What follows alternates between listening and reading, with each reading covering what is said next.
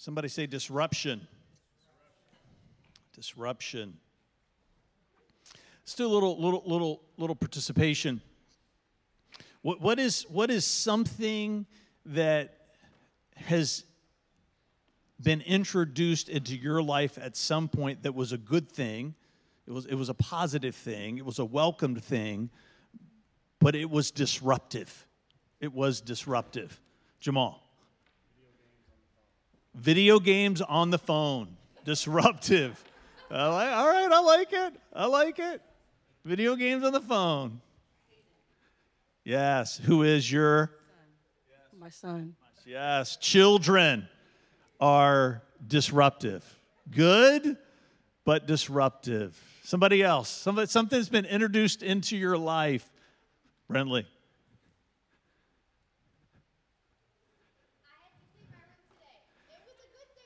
Come on, he got to clean his room today. You did a significant amount. Did you did you spend a significant amount of time doing it because there was a significant amount of time since the last time you did it? Maybe. Fair, fair, fair, fair. No, that's good, right? Chores, responsibilities. They're they're a good thing, but they can feel disruptive. Somebody else. Eve. Say it again. Yeah, credit cards can be a good thing, but can be disruptive. Yeah, that's good. You guys are doing good. Somebody else. Anything back here? Anything back here? Social media. Come on, it's real. What's, what's the one that no one has said yet that's good but disruptive in your life? Light bulbs?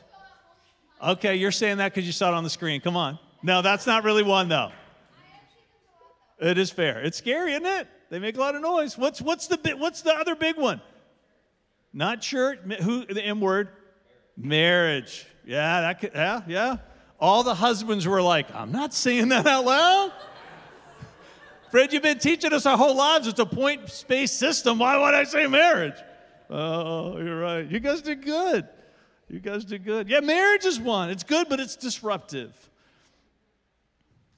I have found that people are ill prepared for how disruptive Jesus is in our lives. He, he, I think it catches people off guard. I don't think people are ready for it.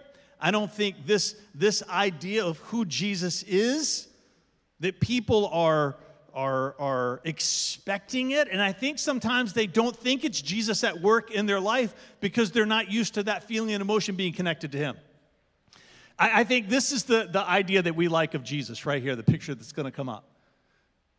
That He is a kind and gentle grandmother that's always there to soothe our inner child. Come on, right? Like, that's the Jesus I fell in love with when I was eating goldfish in the nursery, and they were telling me Bible stories. But this is the picture that I think represents the work of Jesus in our lives more often than not. Yeah. I think Jesus has shown up in our lives a lot of times with goggles, a hard hat, and a sledgehammer. He, he, is a, he comes in and he says, Yep, we're going to have to take this wall out right here. Yeah. He, he comes in and he says, Oh, yep, yeah, all, all of this has got to go. All of this has got to go.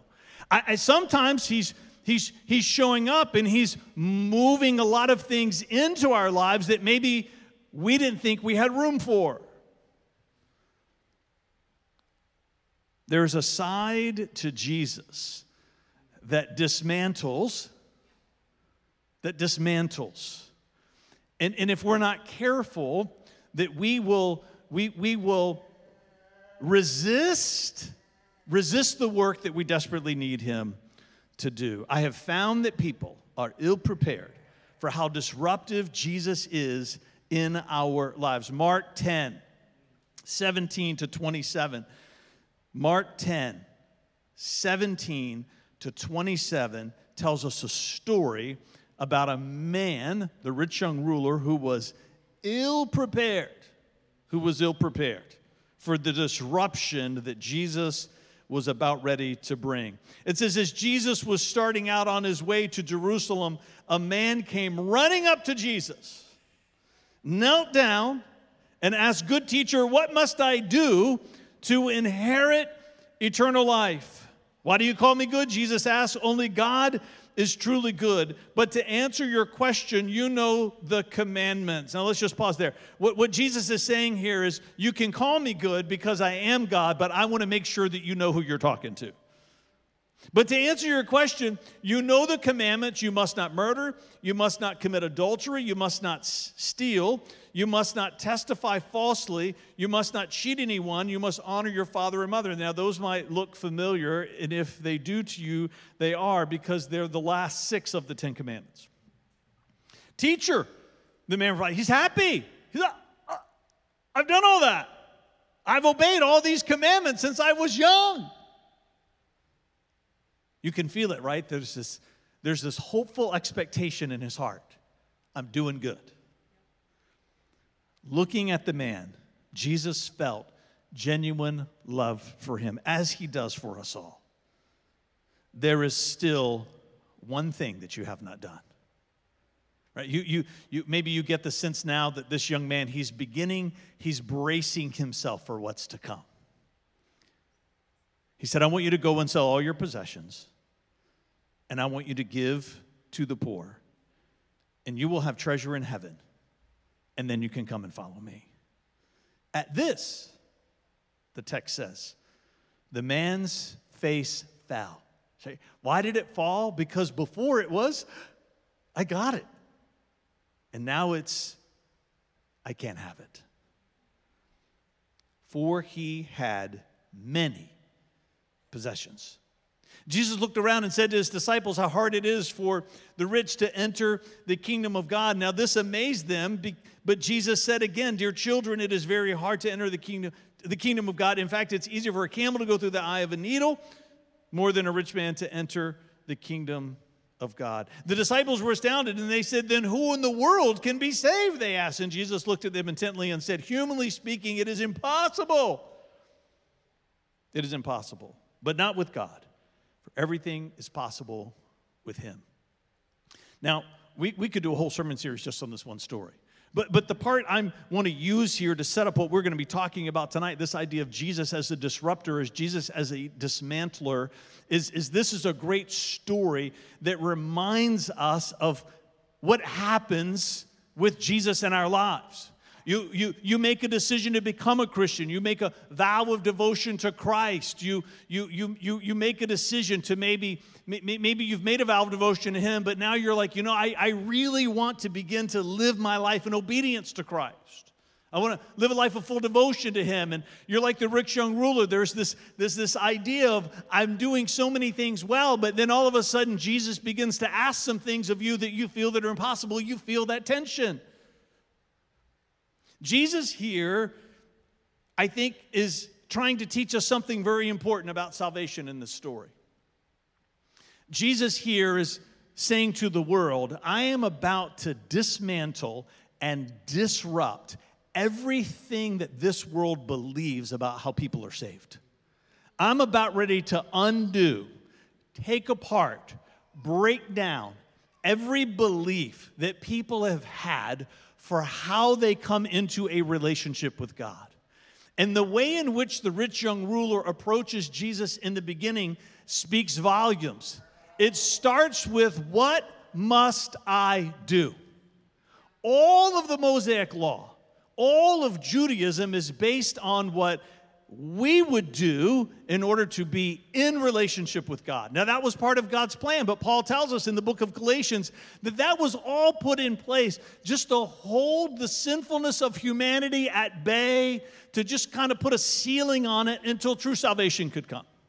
And now true salvation is here in Jesus, and He's about ready to pivot something. Because it's no longer going to be about what can I do, it's going to be about what has He done. So, so Jesus, it seems as though maybe he's being a little bit cruel, but I'm telling you, he gave this man a great gift. Even though he walked away, even though he said he couldn't do it, Jesus connected him to the feeling of impossibility that we should all have when we're considering whether or not we can save ourselves. He comes to Jesus, What must I do? And Jesus says, How about I'm just going to fast forward you right to the end of this dead end street? The dead end street of what must I do is always going to be, I can't. I think Jesus gives him an impossible task. Jesus knows he's not going to do it because Jesus wants him to feel impossibility when it comes to self salvation. The question is not, what can I do? The question is, what has Jesus done? The most important statement you're ever going to be able to say in this life, we're saying it as often as we can, as every Saturday, as we can work it in. I'm at one with God, rescued from myself, just as, just as if I'm perfect because Jesus paid it all. That's my definition of the gospel. I am at one with God, rescued from myself, just as if I'm perfect, because Jesus paid it all. I am so glad that Jesus disrupted everything that the world knew about salvation to bring us the good news of the gospel of Jesus Christ. But this idea of salvation not being about us, we're used to that. If you've been around church for any amount of time, this idea of it's not about what I can do, it's about what Jesus has done, we're used to that. We're, we're accustomed to that. that. That's not dismantling or disruptive to us per se anymore. In fact, so much of what we read about Jesus in the scriptures, we, we've come to embrace. And so those things aren't disruptive, which I believe is part of what exacerbates this problem of, of that when he does show up to disrupt, it confuses us. Jesus is going to be a disruptor and a dismantler in our lives for the rest of our days, and we need him to do it. Listen to this statement. The idea of a weekly Sabbath is a disruption bomb that needs to set off in your life the idea of a weekly Sabbath, it is as though Jesus takes your grenade, pulls the pin, boom, throws it right into your life. Boom. The idea of a weekly Sabbath is a disruption bomb that needs to explode in your life. The, the idea, I think one of the reasons why people who maybe have experimented with a weekly Sabbath before and now don't anymore is because it was so disruptive it, it, it, it, made them feel so discombobulated. The idea of restructuring the entire rhythm of their life was so uncomfortable, they came to the conclusion there's no way this can be of God, because it shouldn't feel like this. Because your view of the work of Jesus in your life is the elderly, kind grandmother always soothing your inner child when he's really somebody that looks like they just came out of the gym drinking way too much pre workout with a hard hat, a sledgehammer, and goggles. The pace and the rhythm that so many of us have settled into in this life must change for us if we're going to experience the rest that Jesus promises. He's a disruptor, He is a dismantler. Don't turn him away when you experience that part of who he is. There are four kinds of rest. We're not going to teach all of them. I just want to make reference to them. They, I teach this out of Hebrews chapter 4. I call it all the rest. There is what I like to refer to as paternal rest. Hebrews 4 talks about a paternal rest. Paternal rest is a rest that comes from knowing God as your father. When, you make a vow of devotion to Christ and you are born into the family of God, that, that core feeling that all of us have, every human being on this earth, their greatest need is to know God and to be known by Him. That's our greatest need. That's our core desire to know God and to be known by Him. And so when you make a vow of devotion to Christ, you experience a restfulness of your soul because the most important relationship that you've been seeking has been reconciled. There is a purpose rest.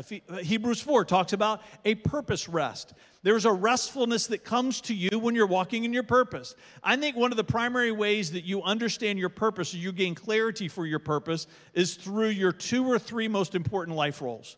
My two or three most important life roles are husband, father, pastor. Those are my three most important life roles. Do I have other life roles? Yes. Do you have other life roles than just two or three? Yes. But I believe that your, your purpose, why God created us, what, what He put us on this earth to do, you're, you're going to gain some clarity when you begin to look at your two or three most important life roles. Your purpose rest. Can you be physically tired from pursuing purpose rest? Yes. But there is a peace on in here that is indescribable. Even if you're tired when you lay down to go to sleep at night because you've been chasing hard after your purpose rest, there is a restfulness that you feel on the inside because you're walking in your assignment. Purpose rest. There is perpetual rest. Number three, perpetual rest. Perpetual rest is a restfulness that comes to your soul from the answer to the question of what's going to happen to you after you die being settled. People who don't know what's going to happen to them after they die, there is an unsettledness to who they are. There's an unsettledness to their soul. That There's a restfulness that comes to you and to me when, when, when we believe the promises of God and we trust that after we leave this world, eternity is waiting for us. Where Jesus said in John chapter 4, go to prepare a place for you. Perpetual rest. Then the fourth one is this a physical rest. The physical, biological rest that these bodies are desperate to have. Isaiah 58, 13 to 14 says, Keep the Sabbath day holy.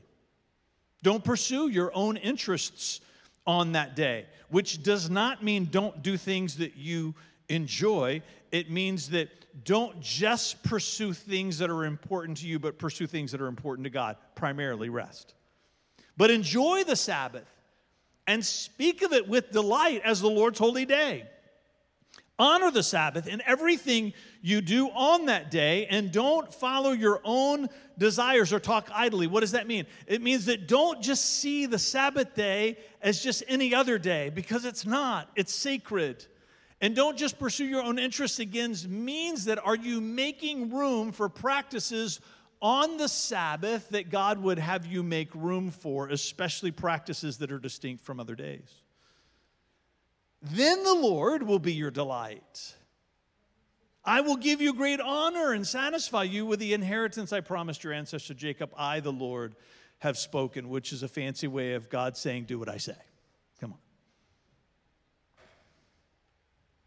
I took a reference call this week for a friend who's a pastor.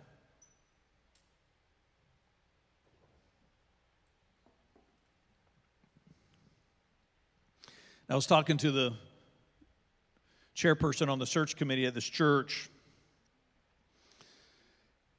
And they started working through a, a list of questions. And I want you to imagine for a moment if I had answered any of these. Now, these weren't the questions, but I want you to, to imagine, I want you to pretend with me, use your imagination that they were. And I want you to ask yourself the question what would the search committee do if at any point in this reference call that I had answered in the affirmative for any of these nine. The first one this does your, does your friend worship other gods or actively participate in other religions? What if I said, oh, yeah, yeah, he's all about that? Yeah. They would have said, okay, thanks, thanks for your call, Pastor Michaud. It was good talking with you. right? It would have been over, it would have been done. What, what, if, what if the next question was they made other they made idols in their garage or their man cave? Prayed to them, sold them on Facebook Marketplace, worshiped them often. But what if that had been one of the questions? It's like, oh yeah, you should see some of the work. He, he's incredible. He's made a ton of money off of selling idols. It's remarkable. Number three, speaks with profanity, especially using God and Jesus as curse words. Yeah.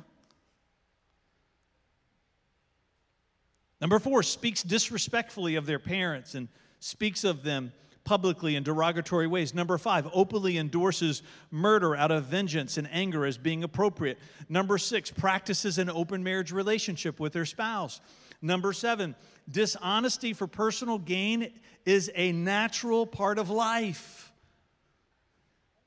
Number eight, giving false testimony is okay because most people are guilty of something, anyways.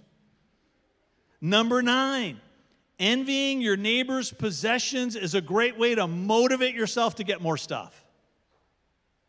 What, what if any of those had been a question for my friend for their reference check, and if I had said yes to any one of them?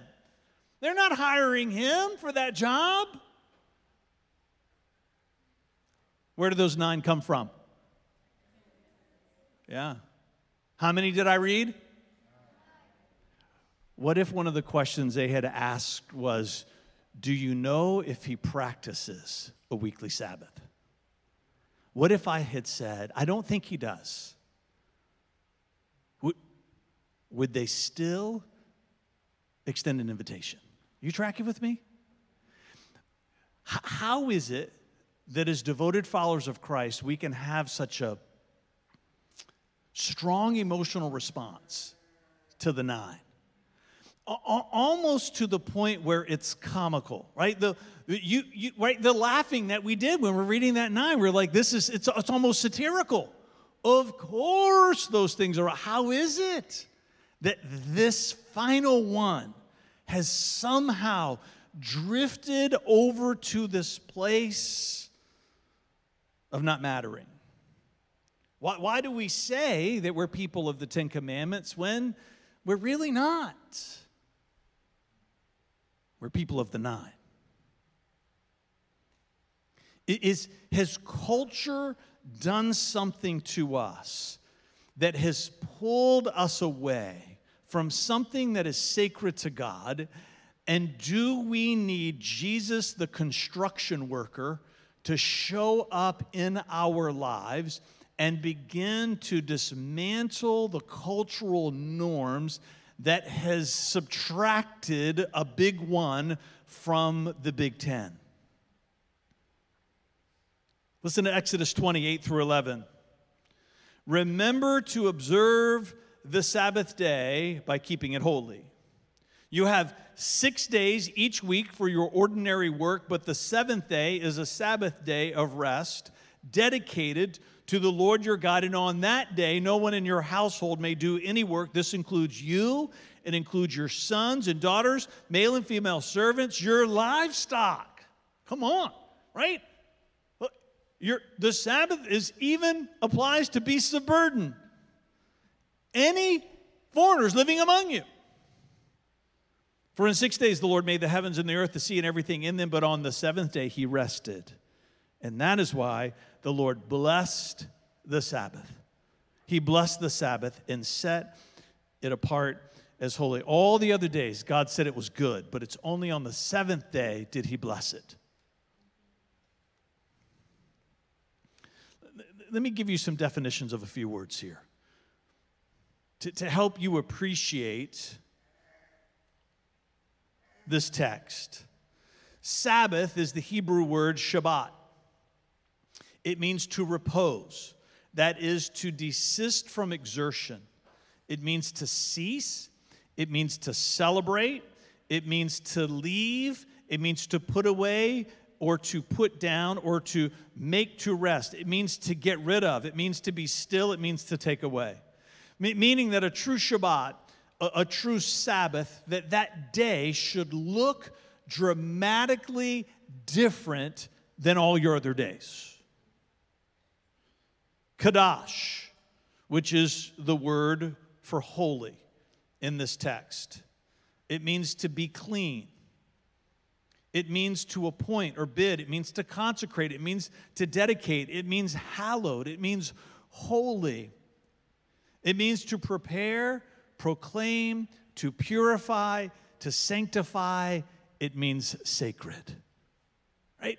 There is a word here in the Hebrew language that is applied to the Sabbath day that we cannot ignore. We cannot get around it. It is not an ordinary day.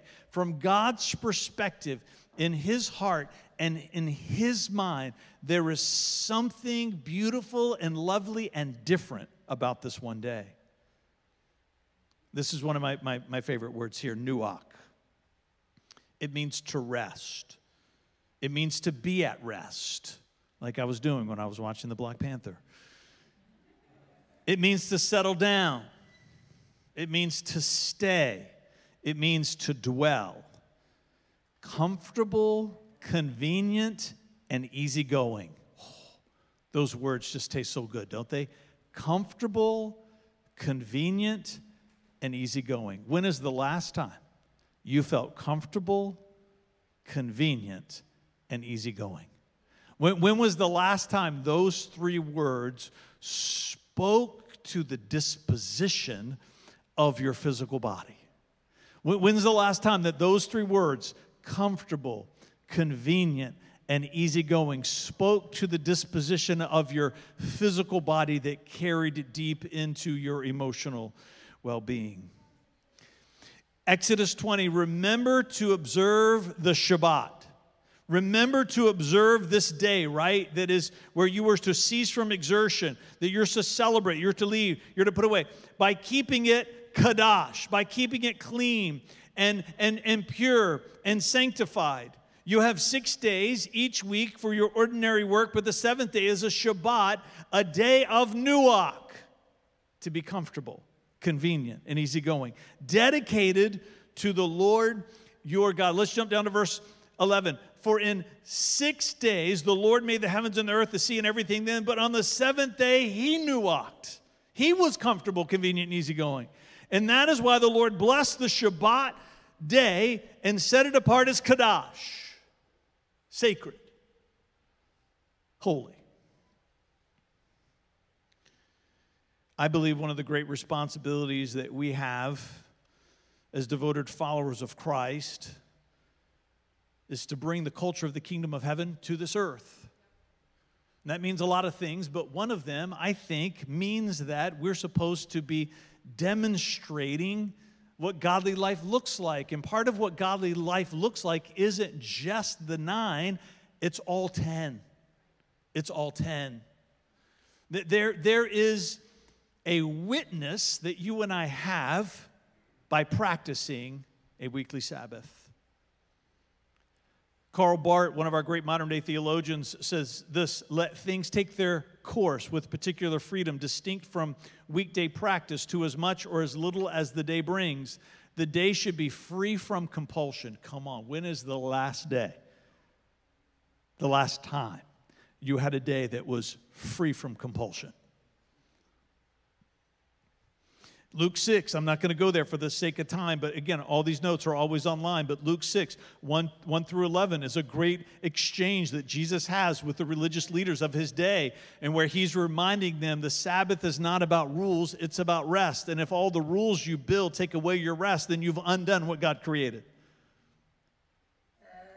Mark 2, 27, Ephesians 2, 8, when you look at those together, Mark 2 27, this is where people say that the idea of a Sabbath is optional because, because Jesus says the Sabbath is a gift that God gives. Well, just because it's a gift doesn't mean that it's optional. Salvation is a gift, but there's a consequence when we reject it. You with me?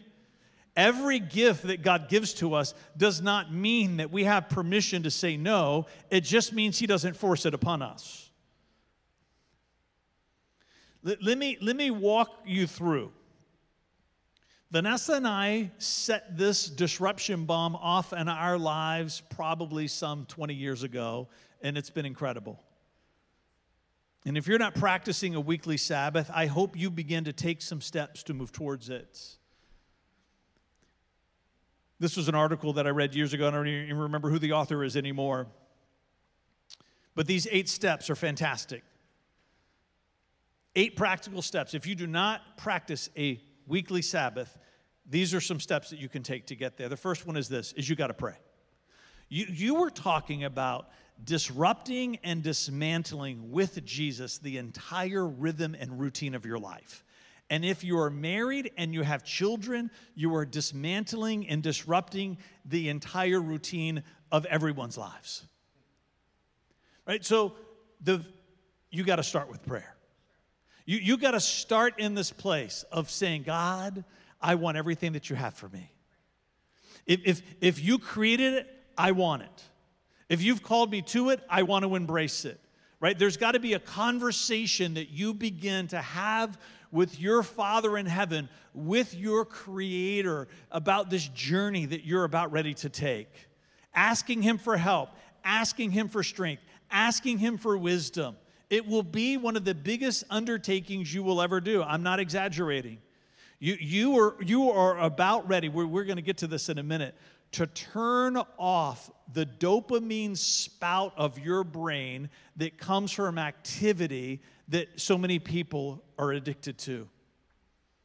You, you, you, you, you are about ready to enter into a place of a rhythm of life that goes completely against everything that American culture teaches you, which is how, in one way, you know it's got to be right. Number two, invest. If you're living off of a budget, which I trust that you are because you believe in stewardship, now's the time of year where I hope you're beginning to work towards your budget for 2023. You should create a new line item that's called rest. There should be, you it has to be a lot of money. You might say, well, Fred, I don't have any extra money. That's okay. You can just, it could, you, you can find creative ways. Just, just set aside a little bit of extra money to go and do things, activities that you can do as a family. See, rest is not about being sedentary, it's about resting. And sometimes rest comes through activities. It's just activities that you're not doing on the rest of your other days. You, you, you can find things that your family enjoys doing together. It might just be going to Newport News Park and going for a walk. You might say, well, that doesn't cost you anything. I know it doesn't, but then you got to get ice cream on the way home. Come on. Invest.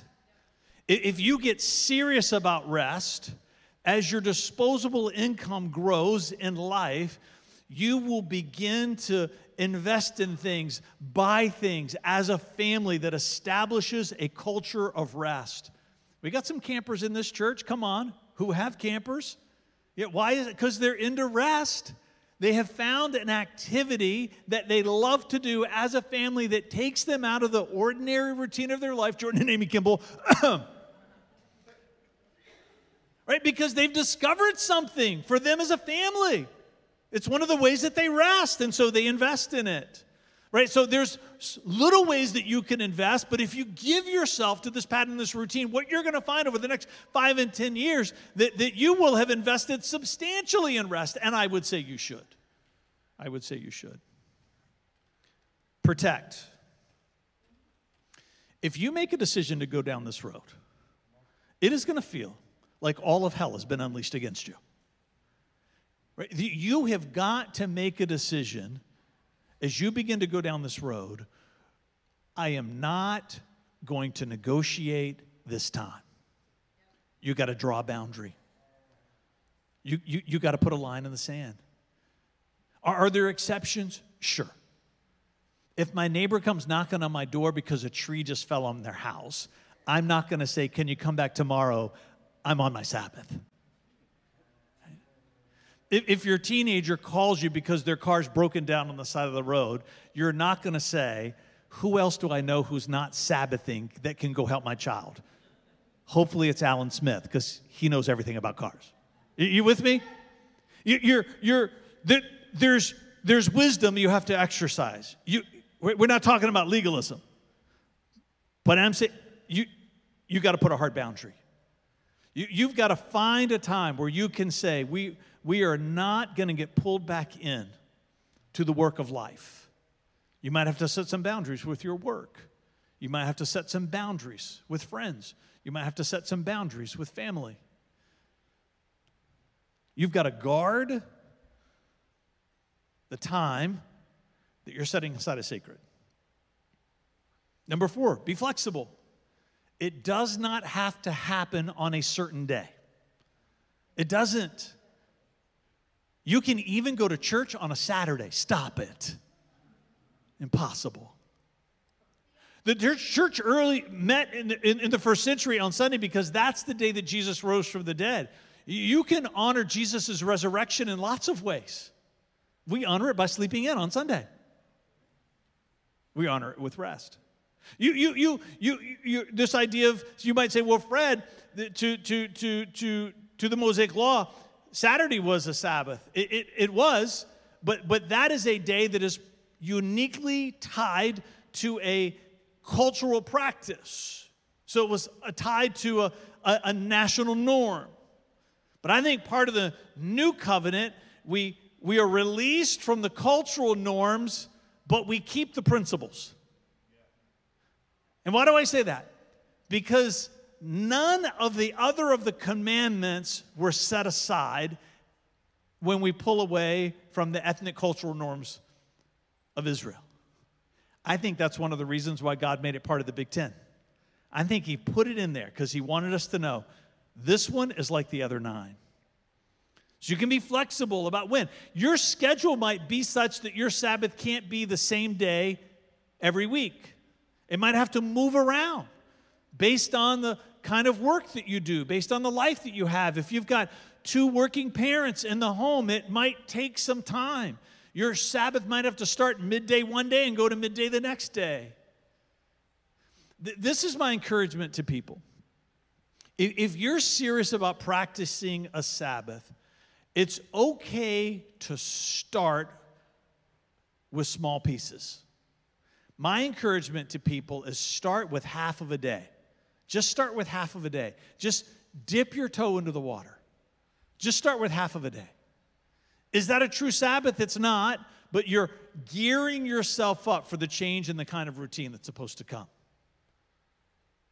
I do the same thing. We're going to, in this little mini series about disruption, we're going to talk a little bit about giving. We talk about giving just a few times a year here at City Life Church. It's the same thing. What God expects of us, sometimes you can't start there, but you can build up to it. You got to be flexible. Family, if you are married and if you have kids, you, you cannot wake up tomorrow morning, leave the house, and put a note that says, I'll see you tomorrow. I'm doing what Pastor Fred said last night. If you're, if you're married, you got you got to figure it out together. If you've got kids, you got to figure it out together. It gets a little bit more complicated, but that was always part of God's plan. It's okay, you'll figure it out. We figured it out as a family. Our life is complicated. Our children grew up in a home where the routine of a weekly Sabbath was commonplace. You, you, if your kids are little, listen to me, you have a chance to give them something so that when they step into adulthood that it's not disruptive, it's all they've ever known. It's all they've ever known. Number six, others. Learn from people. There are people in this church that practice a weekly Sabbath. There, there are people in this church that one of the reasons why they practice it is because they heard about weekly Sabbath in teaching like this. We've been teaching this in this church ever since we came in October of 2007. You can learn from the people around you, learn from their mistakes, learn from their struggles, learn from their creativity, Number seven, grace. You've got to give yourself grace. Going back to this idea, you, if, if, if you are a busy, busy, busy, active person, you, you're, you're going to experience withdrawal, real, real, real withdrawal. You're going to, you're going to feel sadness. So for some of you, you're going to experience symptoms of depression because you, your brain has found this connection with activity and dopamine levels that you're, you're addicted to it and it takes time for your body to learn new levels with those chemicals. It's real. Vanessa and I experienced it. We're, you know, you, you know us. We're like, we're drivers. When we first started doing this, we were like, I hate this, right? We were frustrated. We were irritable, more irritable. We're always irritable a little bit. She's not in here. I'm irritable, not Vanessa. Just edit the, edit the, edit the recording there. You, you, I'm just saying, you should, you, it will catch you off guard. You got to be you got to be gracious. You you got to you've got to let your body readjust to a new rhythm. And the last one is this is you've got to rest. Now you might say, "Well, Fred, that's that sounds silly." No, no. The ultimate measure as to whether or not you did a good job with your Sabbath is the next day that you wake up, do you feel refreshed and rejuvenated? The best measure is whether or not you did a good job with Sabbath. Again, it's not going to happen right away. You got to let the routine establish. Is is is do you feel rested? Do you does your physical body and your emotional well-being do you feel refreshed and rejuvenated? Rest is not just through sedentary living, it can be through activity. And you're going to find that if you are a family, different people rest in different ways. I on the scale of active resting versus sedentary, I'm a way over here in sedentary. I can just sit and do nothing the whole day. I'm like, I, my, I just need to do nothing. Thank you, Jamal. Vanessa's over here, right? She's so we've had to find we we found this rhythm with us in life, this dance of, of having a balance between do, doing activities and, and, and being sedentary. You, you, you, you've got to work it out as a family. But at the end of the day, the big question is are you rested? And if you're not, then you've got to keep tweaking it and finding something that works for you. I'm going to invite the worship team to come back up. Stand with me for a minute.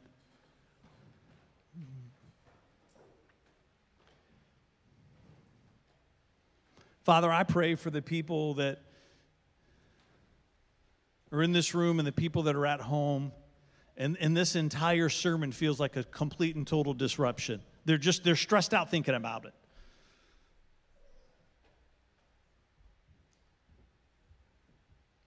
I, I, I pray, Father, that whatever needs to be dismantled in their life, so that weekly Sabbath can become a part of their flow, can, become, can, can become, become a part of their rhythm.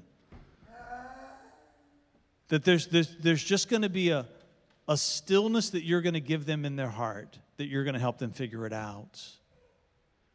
If, if, if it feels like that the idea of a weekly Sabbath is, is, is, is, is just going to add stress and, and, instead of taking stress away, I, I pray, Father, that you would help them get a vision for the end result.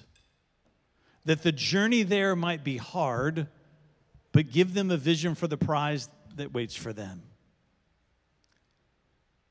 Father, we know from the story of creation, there was a blessing that you put on the seventh day. There was a blessing that you spoke over the Sabbath. And I pray that something inside of us would always be drawn to every space and every place where you say that there's a blessing waiting for us. I pray that something in our hearts would be, be drawn to the spaces and the places where you say a blessing is waiting for us.